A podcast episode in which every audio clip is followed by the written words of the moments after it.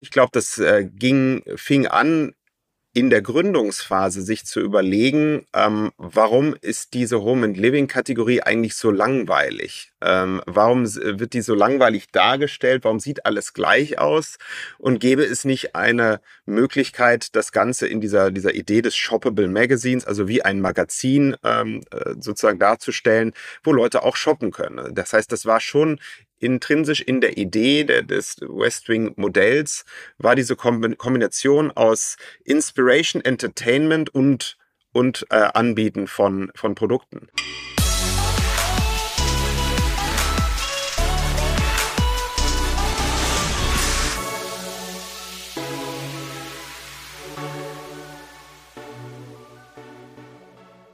Unsere Erfolgsserie an Börsen Kandidaten oder börsengeführten Unternehmen reißt nicht ab. Schon wieder haben wir einen fantastischen Gast, ein tolles Unternehmen gefunden, welches Lust hat, sich meinen Fragen zu stellen in unserem Podcast Digitale Vorreiterin, dein Podcast zur Digitalisierung von Vodafone Business. Denn heute sprechen wir mit dem Rick Strubel von Westwing. Und Westwing ist seit ein paar Jahren auch börsennotiert.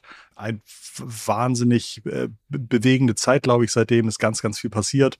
Äh, da habe ich Fragen, bin natürlich interessiert, bin interessiert, was Rick so vorher gemacht hat, bin interessiert, wie Rick das Marketing bei Westwing organisiert, priorisiert, was da so gut funktioniert oder was man da auch in den nächsten Jahren vorhat. Rick ist nämlich der CMO von Westwing und äh, ich freue mich gleich auf das Gespräch, denn wie ihr wisst, habe ich ja selber so ein kleines bisschen im Möbelbereich zu tun, habe mal mitgegründet eine Firma, die Möbel nach Maß baut und habe deswegen auch einige Erfahrungen, was jedenfalls für uns gut funktioniert und was vielleicht auch Marketing-Sachen sind, die von außen vielleicht ganz leicht aussehen, aber gar nicht so einfach umzusetzen sind. Insofern freue ich mich sehr auf den Input gleich.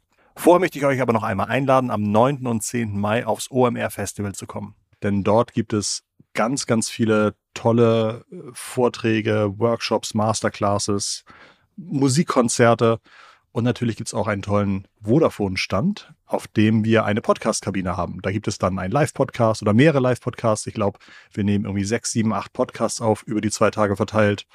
Einer davon ist mit dem Snox-Gründer Johannes Kliesch, der uns erzählt, wie er sein Unternehmen von jetzt über 50 Millionen Euro ähm, auf die dreifache Umsatzsumme bringen möchte.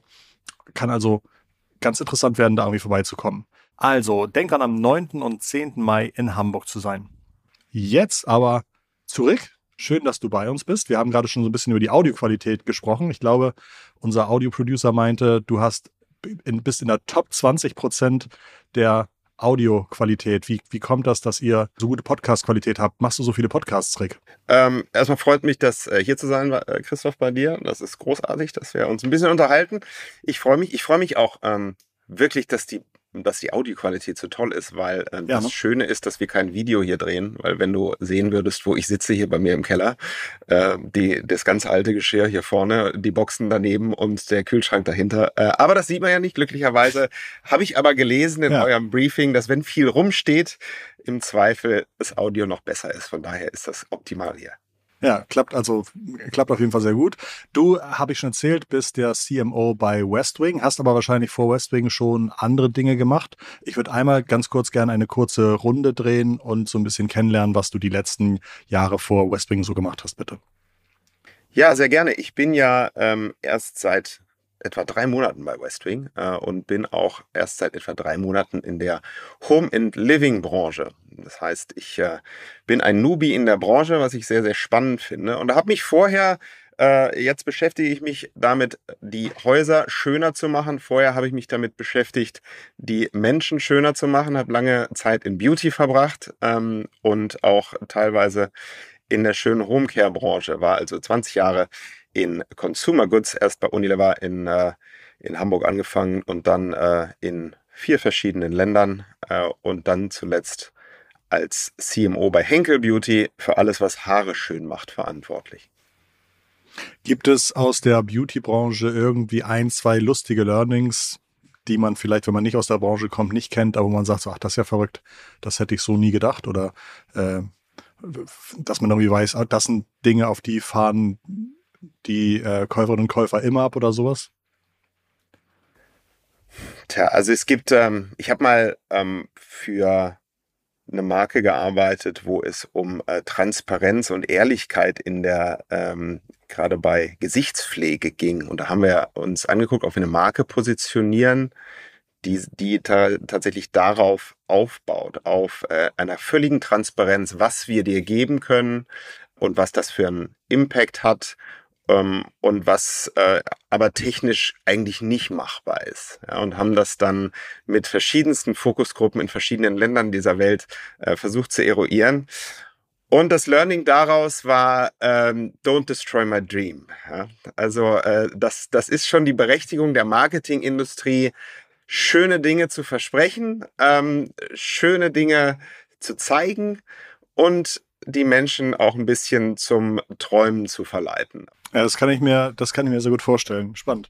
Ähm, und auch spannend, dass es eigentlich dann irgendwie in jeder Dekade dann doch mal ein Produkt gibt, die sagen, nee, wir wollen das aber mal, wir wollen wirklich äh, transparent oder äh, den ganzen Schnickschnack weglassen und dass dann leider oft die Zielgruppe dann stark schrumpft, die da wirklich, wirklich Interesse drauf hat, ähm, ja. ihre, ja, wie du sagst, ihre Hopes und Dreams so ein bisschen aufzugeben. Ja, spannend. Ja, es geht, äh, geht ja am Ende da ähm, in, in unserer ganzen Welt, hier geht es ja um, um Inspiration und die Inspiration zu behalten. Das heißt nicht, dass man nicht weniger transparent sein äh, kann oder sollte, wo Dinge herkommen.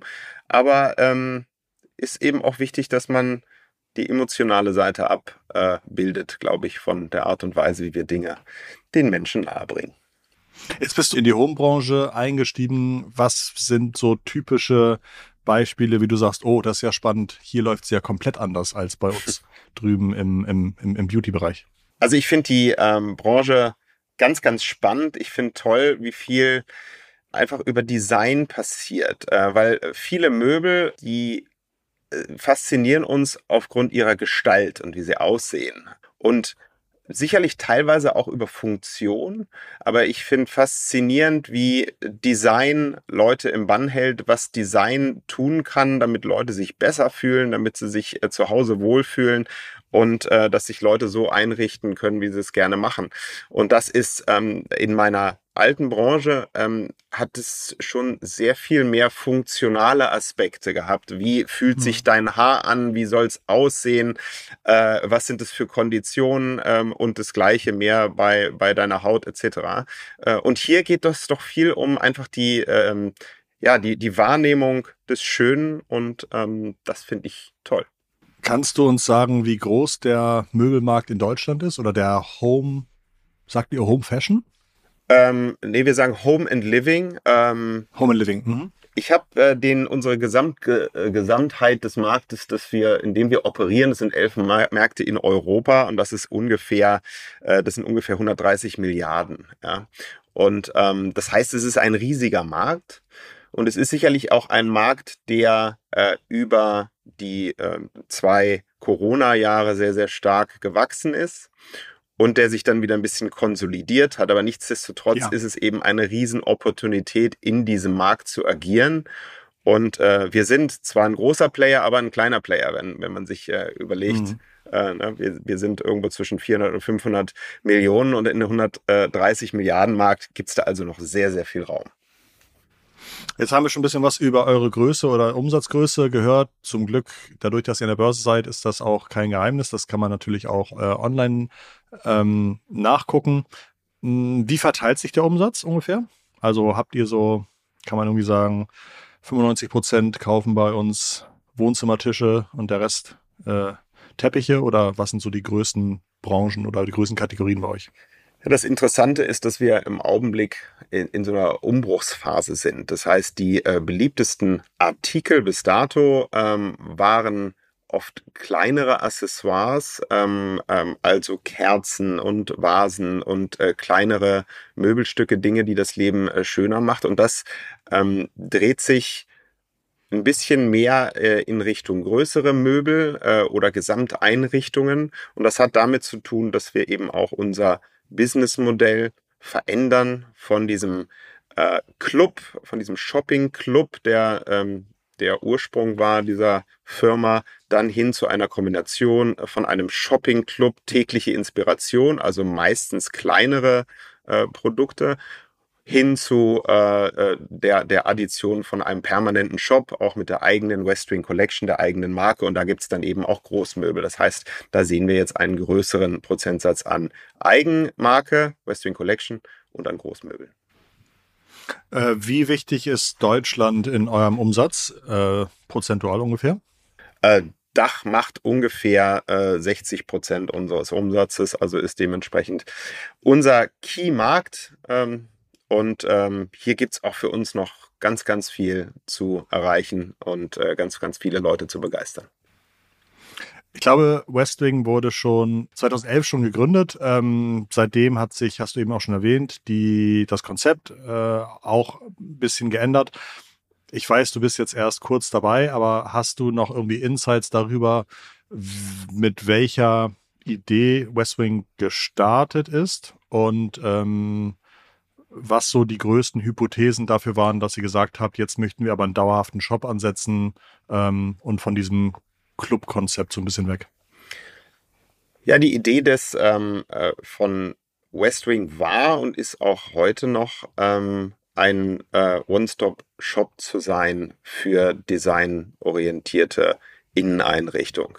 Also die, die Idee nach wie vor von, von, von West Wing ist, ähm, Design-Inspiration oder ein One-Stop-Shop äh, für Leute zu sein, um diese Design-Inspiration zu bekommen. Jetzt gibt's aber verschiedene Wege dahin. Das heißt, es gibt äh, diejenigen, ähm die sich inspirieren lassen äh, und, und direkt kaufen. Ja, das heißt, der Trigger ist äh, nicht geplant, sondern äh, über die Inspiration vor allem von dem Shop und unserem Newsletter. Äh, und dann gibt's eben die geplanten Investments. Ich ziehe um, wir ziehen zusammen, äh, mir gefällt mein Keller hier nicht mehr oder mein, ähm, mein Schlafzimmer und dementsprechend suche ich aktiv nach Möbeln und äh, Home and Living Items, um das schöner zu machen. Und da ähm, äh, haben wir eben den Shop deshalb als permanente Möglichkeit, diese Möbel zu kaufen in einem anderen Mindset. Du hast eben schon erwähnt, dass es auch in der Corona-Zeit ganz, ganz viel Bewegung gab. Das haben wir in unserem Möbel nach Maßstab auch erlebt. Ähm, direkt vor der Pandemie äh, oder als es losging und die Lockdowns kamen, hatten wir so ein bisschen Angst und dachten, oh, oh was wird wohl passieren? Und gab es einen mega Boom. Die Leute haben ihr Haus neu eingerichtet, die Leute haben ihr Haus schöner gemacht. Äh, und man dachte, toll, jetzt wird die Digitalisierung irgendwie zwei, drei, vier, fünf Jahre beschleunigt. Und dann kam aber das Jahr 2022, 2022, in dem die Leute wieder viel Geld für anderes Zeug ausgegeben haben. Kannst du uns noch mal kurz erzählen, ähm, wie das für, für Westwing war und äh, wie man vielleicht auch erst ähm, Dinge hochskaliert hat und dann aber auch schnell wieder agieren muss oder reagieren muss, wenn die Nachfrage sich so stark ändert? Ja, also wir haben das natürlich auch ähm, erlebt als, als Unternehmen, dieser, äh, dieses exorbitante Wachstum über zwei Jahre ähm, und dann erstmal eine Konsolidierung. Also wir haben äh, sind ungefähr ähm, 18 Prozent im, im Umsatz ähm, zwischen 2021 und 2022 zurückgegangen. Und dementsprechend ähm, muss man sich dann auch als Unternehmen justieren. Ähm, und das muss die ganze Branche machen. Das hat auch Westwing getan. Und ich finde, das hat Westwing sehr clever gemacht, ähm, um nicht einfach das äh, starr festzuhalten an einem, an seinem Businessmodell ähm, und das Ganze irgendwie zu äh, reduzieren und Kopf runter und hoffentlich geht's schon, äh, sondern eben sehr, sehr sensitiv zu sein auf Cash, äh, sehr, sehr sensitiv zu sein auf auch Investitionen in die Dinge, die wichtig sind, um die Zukunft ähm, dann äh, zu schaffen. Und ähm, deswegen haben wir 2022 sicherlich einen, einen Hit mitgenommen, aber äh, sind immer noch weit über 2019 und sind jetzt im 2023 in so einem Jahr sozusagen der Vorbereitung für den nächsten Step, äh, bauen viel um und ähm, haben auch schon äh, erste Erfahrungen und Erfolge mit diesem Umbau. Da kann ich vielleicht gleich noch mehr zu sagen. Ja, gerne. Würdest du sagen, auch wenn man vielleicht euren heutigen Aktienkurs anguckt, der glaube ich, auch aktuell unter dem Ausgabekurs liegt. Mhm. Ähm, würdest du sagen, da ist schon eine Chance, dass sich das Ganze auch wieder stark dreht? Also ich kann jetzt nicht für Westwing sprechen natürlich, aber ich merke ja schon auch, dass das, was wir auch bei unserem Produkt sehen, vom Markt eher deutlich unterschätzt wird gerade und ich mir schon gut vorstellen kann, dass nach ein paar Jahren äh, dieses Thema mit hohen Warenkörben, mit Menschen, die, wenn sie einem einmal vertrauen und viel Geld beim Ausgeben, auch vielleicht bei der nächsten Anschaffung zuerst bei uns gucken oder sowas, ähm, dass das eigentlich doch deutlich wertvoller sein kann, als es vielleicht im April 2023 von, vom Markt eingeschätzt wird? Ja, aber da gebe ich dir ähm, absolut recht. Ich glaube, der Markt insgesamt ist unterbewertet, ähm, äh, vor allem auch, äh, wenn man sich dann die Gesundheit einzelner Unternehmen wie Westwing anguckt, wenn man sich anguckt, ähm, spezifisch, was machen die da eigentlich und was haben die eigentlich für ein Business Model?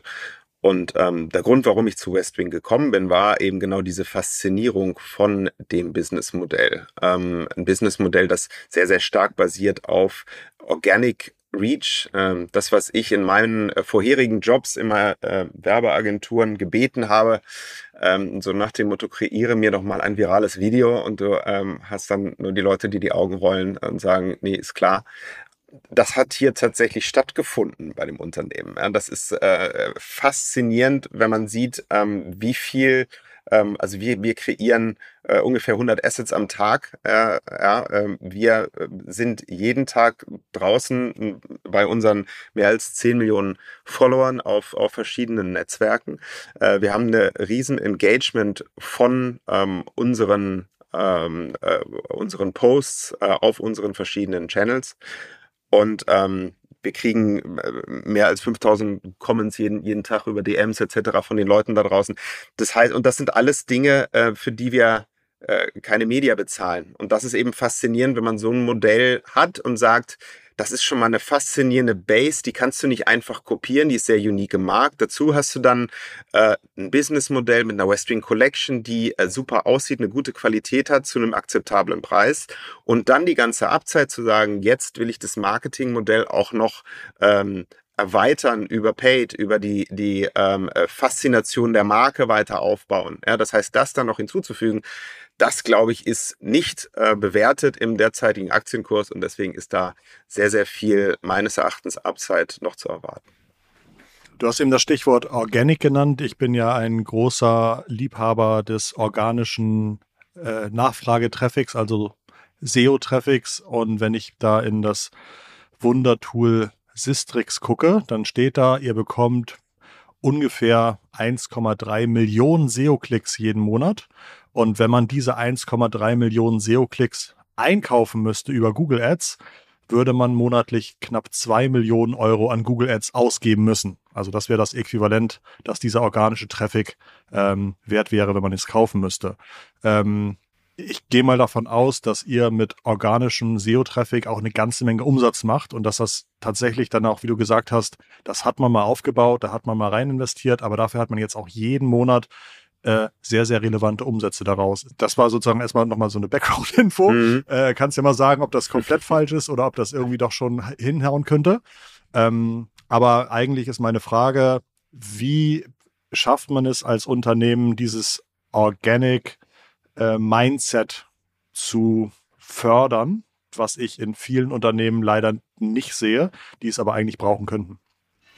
Ja, also wir ähm, ich gebe dir recht, das ist eben diese, dieser faszinierende organische äh, Engine, ähm, der die Company hier hingetragen hat und der äh, nach wie vor heute und auch morgen einen riesen Anteil trägt an dem, ähm, an dem, der Gesundheit des Unternehmens. Und ähm, wie hat das Unternehmen das geschafft? Ich glaube, das äh, ging, fing an in der Gründungsphase sich zu überlegen, ähm, warum ist diese Home and Living Kategorie eigentlich so langweilig? Ähm, warum wird die so langweilig dargestellt? Warum sieht alles gleich aus? Und gäbe es nicht eine Möglichkeit, das Ganze in dieser, dieser Idee des Shoppable Magazines, also wie ein Magazin ähm, äh, sozusagen darzustellen, wo Leute auch shoppen können? Das heißt, das war schon intrinsisch in der Idee der, des Westwing-Modells war diese Kombination aus Inspiration, Entertainment und, und äh, Anbieten von, von Produkten. Ähm, und deswegen war auch von Tag eins eine, eine klares Commitment zu einer äh, In-house Production Company, die sehr, sehr sizable ist, ähm, in äh, Expertise, sowohl Editorial, Videographer, Photographer, Producers. Ja, das heißt, wir haben da sehr, sehr viel Expertise und haben uns dann eben ganz früh intensiv mit äh, Social Media auseinandergesetzt und sehr, sehr viel ausprobiert. Äh, und zu einer Zeit vor allem, wo vielleicht andere Branchen wie die Beauty-Branche schon äh, oder die Fashion-Branche schon weiter war, ähm, war die Home and Living-Branche noch gar nicht da. Und das heißt, da ist dieser First Mover Advantage entstanden, den nach wie vor diese Company hat äh, und weiter fördert. Äh, und deswegen denkt das ganze Unternehmen und auch mein ganzes Marketing-Team ähm, denkt Content, denkt Kreativität, liebt diese Kategorie äh, und das merkt man, wenn man da, wenn man da reinkommt. Das ist wirklich faszinierend. Was sind so die wichtigsten Kanäle, die ihr bespielt? Gut, wir haben, ähm, also Instagram ist, ist unser Bread and Butter, wenn man so will. Ja, da haben wir fast äh, 10 Millionen Follower. Wir haben die, die Reels, die wir äh, jede Woche schalten, ungefähr 30 Millionen Views pro Woche. Einige gehen dann über eine Million als einzelne, einzelne Reels. Äh, wir haben äh, ungefähr 150 Reels jede Woche, die wir, die wir posten. Und das, das, das, das sind natürlich schon unfassbare, äh, das unfassbare Quantität auf der einen Seite. Aber dann, wenn man sich das Engagement anguckt, dann ist es eben auch tatsächlich so, dass den Leuten das gefällt, die Leute darauf reagieren, die Leute äh, uns taggen. Ähm, und, und, und das fasziniert. Das heißt, Instagram ist ein Key-Kanal.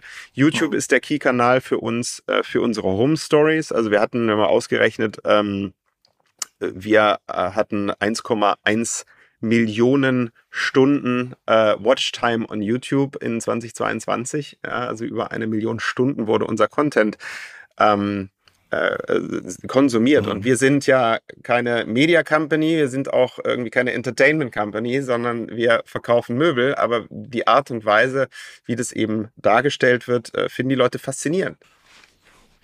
Würdest du, äh, aber auf YouTube ist wahrscheinlich euer Schwerpunkt auch Paid Audience, ne? Also ich, oder habt ihr auch einen sehr erfolgreichen organischen YouTube-Kanal? Genau, wir haben einen sehr erfolgreichen organischen YouTube-Kanal. Äh, das, okay. was wir auf YouTube machen, ist vor allem organisch äh, und die Community wartet auf die nächste Home Story und wer ist es und wie macht das? Ah, okay, okay. Ähm, das, das heißt, auf YouTube kann, kann man ja nicht erfolgreich werden mit irgendwie einem 10-Sekunden-Video, sondern da sind es meistens deutlich längere Video, irgendwie fünf Minuten oder länger. Das heißt, euer, äh, euer Format für den Kanal YouTube sind Home Stories. Ich kenne die nicht. Was passiert da?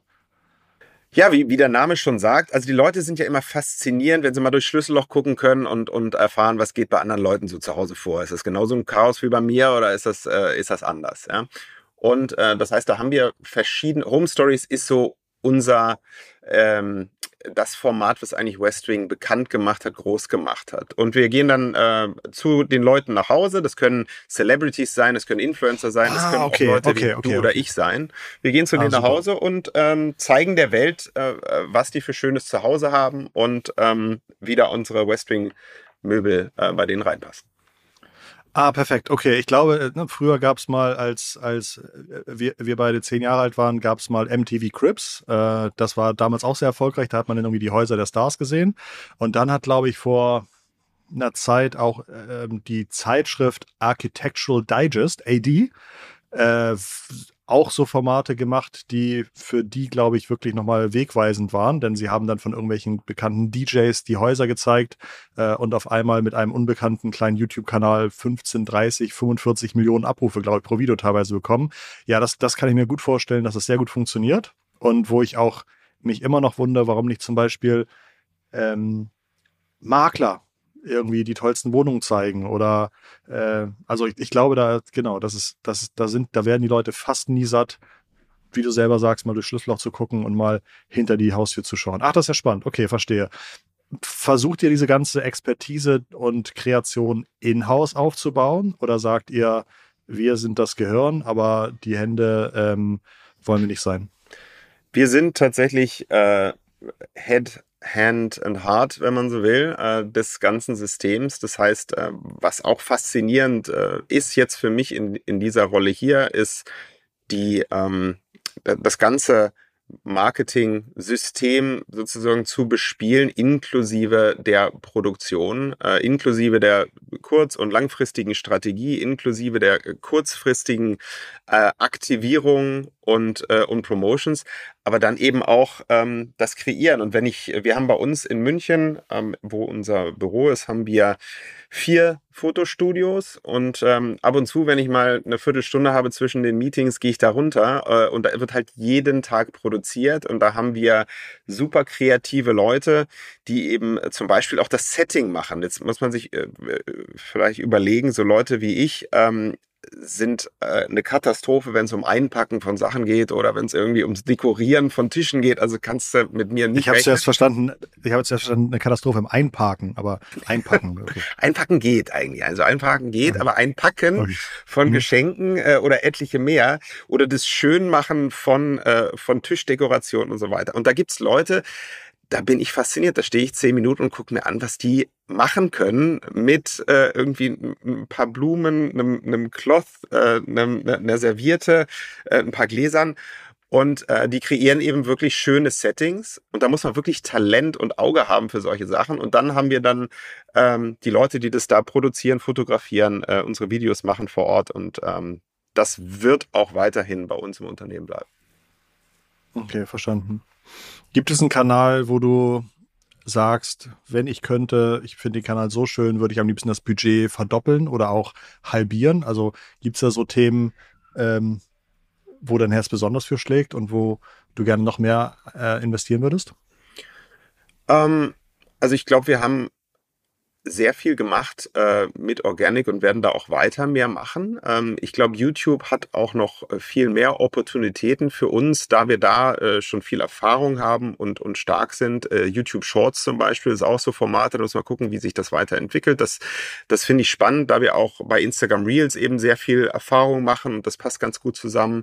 Das heißt, das sind generell Kanäle, die ich spannend finde. TikTok ist ein Kanal, wo ich mich ähm, mit dem Team viel mit beschäftige, ähm, weil ich die Erfahrung wahrscheinlich vieler meiner Branchenkollegen ein bisschen teilen, dass es sehr Hit and Miss ist, äh, was Dinge angeht. Ja, jetzt hatten wir gerade, ähm, ich glaube, vor zwei Tagen hatten wir äh, ein, ein, Video mit, ich glaube, 1,8 Millionen Views.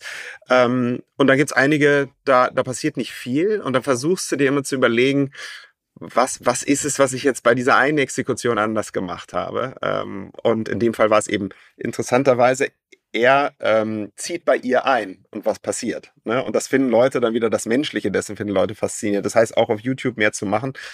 Äh, für mich ist es dann eben auch spannend, den, den, den, die Paid-Seite da hinzuzufügen und zu sagen, wie kann sich das Ganze komplementieren?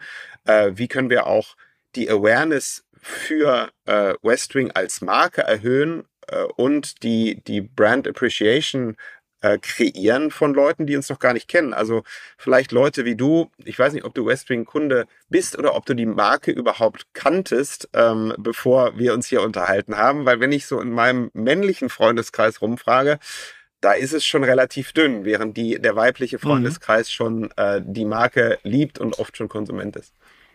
Nee, ich habe noch nie bei euch geshoppt, aber mir war die Marke natürlich bekannt. Aber da ich noch nie bei euch geshoppt habe, hätte ich vielleicht noch gedacht, ihr seid doch ein Shopping-Club. Mhm. Also, was ihr aktuell macht, ähm, da wäre ich auf jeden Fall nicht, nicht up to date gewesen. Da hast du total recht. Und ich habe lustigerweise, obwohl ich Hardcore-Reels-Nutzer bin, kriege ich, äh, kann ich mich nicht erinnern, ähm, von euch mit Werbung bombardiert worden zu sein. Ja, bisher jedenfalls. Mal gucken, jetzt habe ich so oft Westwing gesagt und mein Handy liegt neben mir. Wahrscheinlich ja. geht's ab. Jetzt geht's danach irgendwie los. Ähm, ich, ich, ich möchte dir sozusagen als, als Dankeschön nochmal einen ganz geheimen Tipp geben, wie wir es immer schaffen, dramatisch positiv unseren Abverkauf zu beeinflussen. Und zwar ab dem 20. des Monats zu sagen, 20% Rabatt, aber nur bis Ende des Monats. Kanntest du diesen geheimen Supertrick schon? Den geheimen Supertrick, den schreibe ich mir sofort auf äh, ja. und ähm, da, da, das werde ich dann vielleicht, äh, kann ich dann darauf meinen meinen Bonus äh, äh, Ähm, wir haben natürlich ähm, die, die äh, Price-Off äh, oder wenn du dir anguckst, wie viel Rabatte gegeben werden, generell, natürlich generell im E-Commerce, aber auch gerade über Paid äh, und über Voucher-Codes, das ist schon immens. Ja? Und ähm, das funktioniert auch gut. Aber meine Philosophie ist halt, ähm, dann schon ein gesundes Mittel zu finden. Und da gibt's unterschiedliche Philosophien. Da gibt's auch äh, Philosophien, auch in unserer Branche, wo Unternehmen hergehen und sagen, ich habe einen relativ hohen Eingangspreis, aber alles, was du kaufst, ist quasi rabattiert. Ja. Und dann habe ich vielleicht immer so den Eindruck, na ja, das ist ja dann viel billiger, als es eigentlich sein sollte. Auf der anderen Seite, wenn man den Trick kennt, dann kauft man vielleicht auch gar, gar nichts mehr, bevor man nicht irgendwo einen Vouchercode findet. Und gerade wenn man eine Marke entwickeln will, die sich so im Premium-Maß bewegt und auch durchaus mit einer Tendenz, äh, mehr Premium zu werden, dann äh, finde ich, sollten wir auch äh, über unsere Credibility, Qualität, äh, Design ähm, in der Lage sein, zu Normalpreisen die, die Leute zu begeistern. Und wenn es dann Voucher gibt äh, und etliches mehr, dann ist das auch super. Ähm, aber da müssen wir den Mix richtig finden. Aber es ist schon schwer, oder? Also gerade, glaube ich, in der ähm, Home and Living Branche sind Vouchers ähm, weit verbreitet und manchmal fast, ja, fast, fast schon erwartet. Also das ist, das, das sehen wir beim, beim Wettbewerb auf jeden Fall auch, dass die oft mit der Strategie, die du gerade beschrieben hast, rangehen. Äh, es gibt keinen Tag ohne irgendwie zweistelligen Rabatt. Und manchmal nervt uns das und äh, manchmal ziehen wir es aber auch mit. Ja. Ähm, Ihr habt aber jetzt auch ein, im November, glaube ich, einen Offline-Shop gebaut, hier in Hamburg am Jungfernstieg. Habt ihr da schon irgendwelche Erfahrungen mit? Wie groß ist der? Ah, da will ich jetzt nichts Falsches sagen. Ich würde mal so auf 700 Quadratmeter setzen. Ähm, müssen wir vielleicht nochmal gucken. Aber ich, ähm, also zum einen finde ich den Ansatz zu sagen, wir müssen uns Omnichannel äh, aufstellen, weil wenn man nochmal zurückgeht, wie das Unternehmen im Augenblick funktioniert, 80 Prozent des Umsatzes äh, wird gemacht mit Leuten, die mehr als 100 Mal im Jahr auf dieser Seite sind. Das heißt, du hast eine, die Leute, die da hinkommen und die die Marke kennen, die lieben die und die konsumieren den Content, die konsumieren die Newsletter, die, die, äh, die, die kaufen die Produkte. Und diesen, ähm, diesen Ansatzpunkt dann zu erweitern, diesen Access Point zu erweitern für mehr Leute, ähm, äh, mehr Leute an diese Firma und an unsere Möbel ranzuführen, ob das die eigene Kollektion ist oder die unserer Partnermarken, äh, das ist also eine Aufgabe. Und ich finde, ein physischer Standort äh, ist da total wichtig, ähm, einfach damit man die Möglichkeit hat, was man online sieht, auch mal anzufassen. Ähm, und da haben wir jetzt den einen in Hamburg ähm, aufgemacht und der läuft auch sehr gut. Die Leute sind begeistert. Wir haben sehr gutes Feedback von diesem Store. Äh, aber wir sind auch nach wie vor, wir haben uns so ein Jahr gesetzt zu sagen, hier probieren wir ganz viele verschiedene Sachen aus. Wir machen unterschiedliches Portfolio, wir machen verschiedene Preisstrategien, wir machen Bundles oder ohne, äh, wir machen Events äh, von welcher Art. Also das ähm, nehmen wir uns tatsächlich als, als Zeit, um das perfekte Modell zu finden, sowohl für diesen Store als dann auch ähm, hoffentlich für, für viele weitere mehr. Und ähm, ich finde das immer toll, wenn man in so eine Marke quasi reingehen kann. Ja? Wenn der, so als Marketier gehen dir dann gleich die Augen auf und, und äh, da kann man die Marke wirklich wahrnehmen äh, und mit den Leuten sprechen. Und das ähm, gibt uns auch ein Riesen-Learning für unser Online-Geschäft. Man äh, Jetzt habt ihr schon messen können, ob die Conversion von Leuten, die aus Hamburg kommen, seit der Zeit gestiegen ist. Also ob das tatsächlich euer das Vertrauen auch in die Marke schon so schnell hebt, dass man es messen kann. Vorher waren es, keine Ahnung, irgendwie ein Prozent und jetzt sind es anderthalb Prozent oder so? Ja, es ist tatsächlich so, dass ähm, unsere äh, New Buyers ähm, äh, im, im äh, bundesweiten Vergleich gestiegen sind in Hamburg und dass man das auch zurückführen kann auf die Store Visits. Und ähm, das ist natürlich spannend, dass man tatsächlich genau das erreicht, dass die Leute vielleicht haben sie eine Purchase Intent, äh, Intention ohnehin, vielleicht wollen sie sich ein Sofa kaufen oder, ein, oder einen Tisch oder einen Stuhl. Und dann gehen sie aber noch mal hin und dann kaufen sie im Zweifel diesen Stuhl, aber dann äh, noch etliche weitere Dinge mehr dazu. Und da sehen wir, dass äh, auf der einen Seite wir mehr Buyer bekommen und dass äh, sich auch der äh, Average Order Value positiv auswirkt. Oh, cool.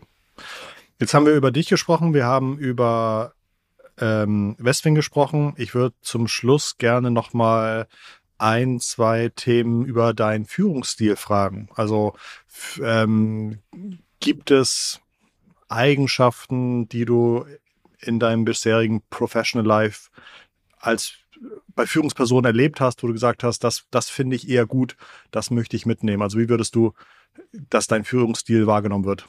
Gern sehen.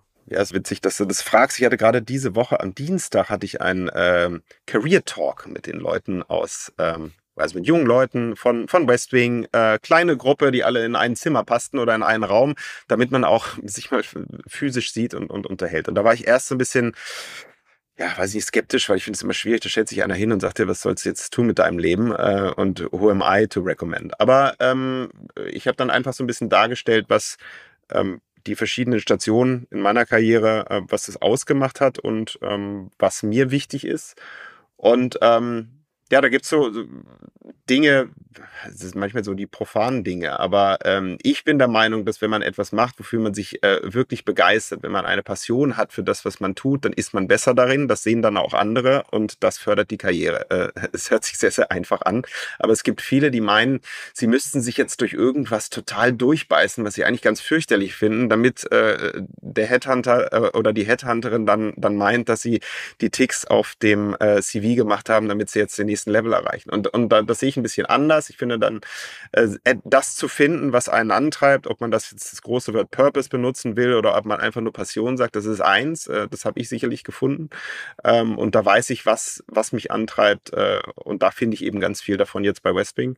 Ähm, ich finde, äh, zu lernen sind Dinge, die ich faszinierend finde. Ich finde jetzt, äh, ich habe viele große Teams geführt in, in verschiedensten Ländern und viele Marken betreut und globale Businesses in 70 Ländern.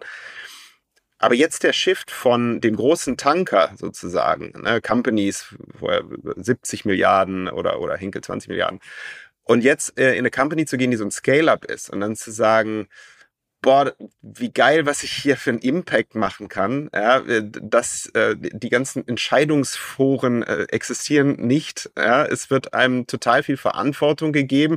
Der muss man auch gerecht werden natürlich. Ähm, aber die Learning Curve äh, finde ich faszinierend und ich finde, dass ich auch von meiner Seite kann ich eben aus meiner Erfahrung auch viele Dinge äh, mitbringen, die die Leute vielleicht nicht kennen. Mein Marketing-Team hat ein äh, eine, ähm, Durchschnittsalter von 28 Jahren. Ähm, und das ist eben ganz anders auch wiederum als die Marketing-Teams, die ich früher betreut habe. Das heißt, da gibt es Leute, die haben total talentiert, passioniert, ähm, und haben aber vielleicht die Erfahrung auf einigen Bereichen nicht. Das heißt, ich kann weitergeben und kann aber von denen lernen, ähm, wie dieses Businessmodell die Firma bis hier hingetragen hat und, und was wir da weitermachen können.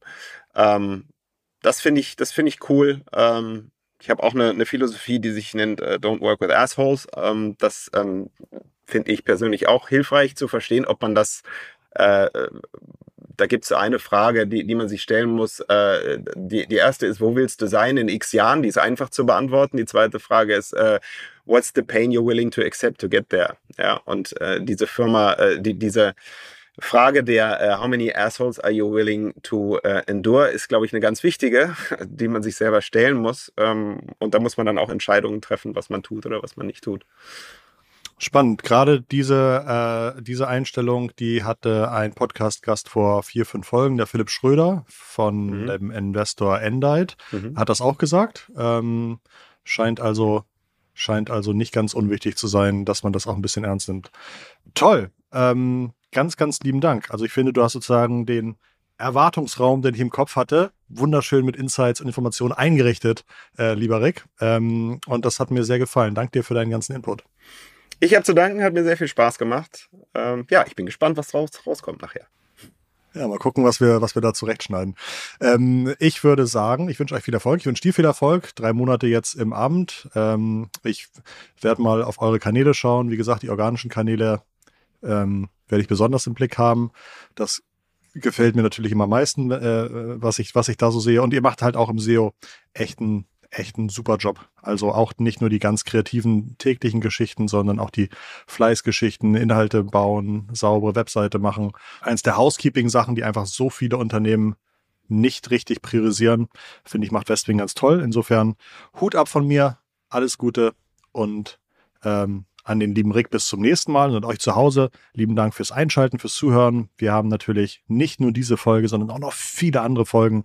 Das heißt, falls es dir gefallen hat, schau doch drüben einmal bei der anderen Folge nach. Ansonsten hören wir uns nächste Woche Montag wieder. Das war's für diese Woche mit unserem Podcast. Ganz liebe digitale Grüße von Rick und von Christoph. Ciao.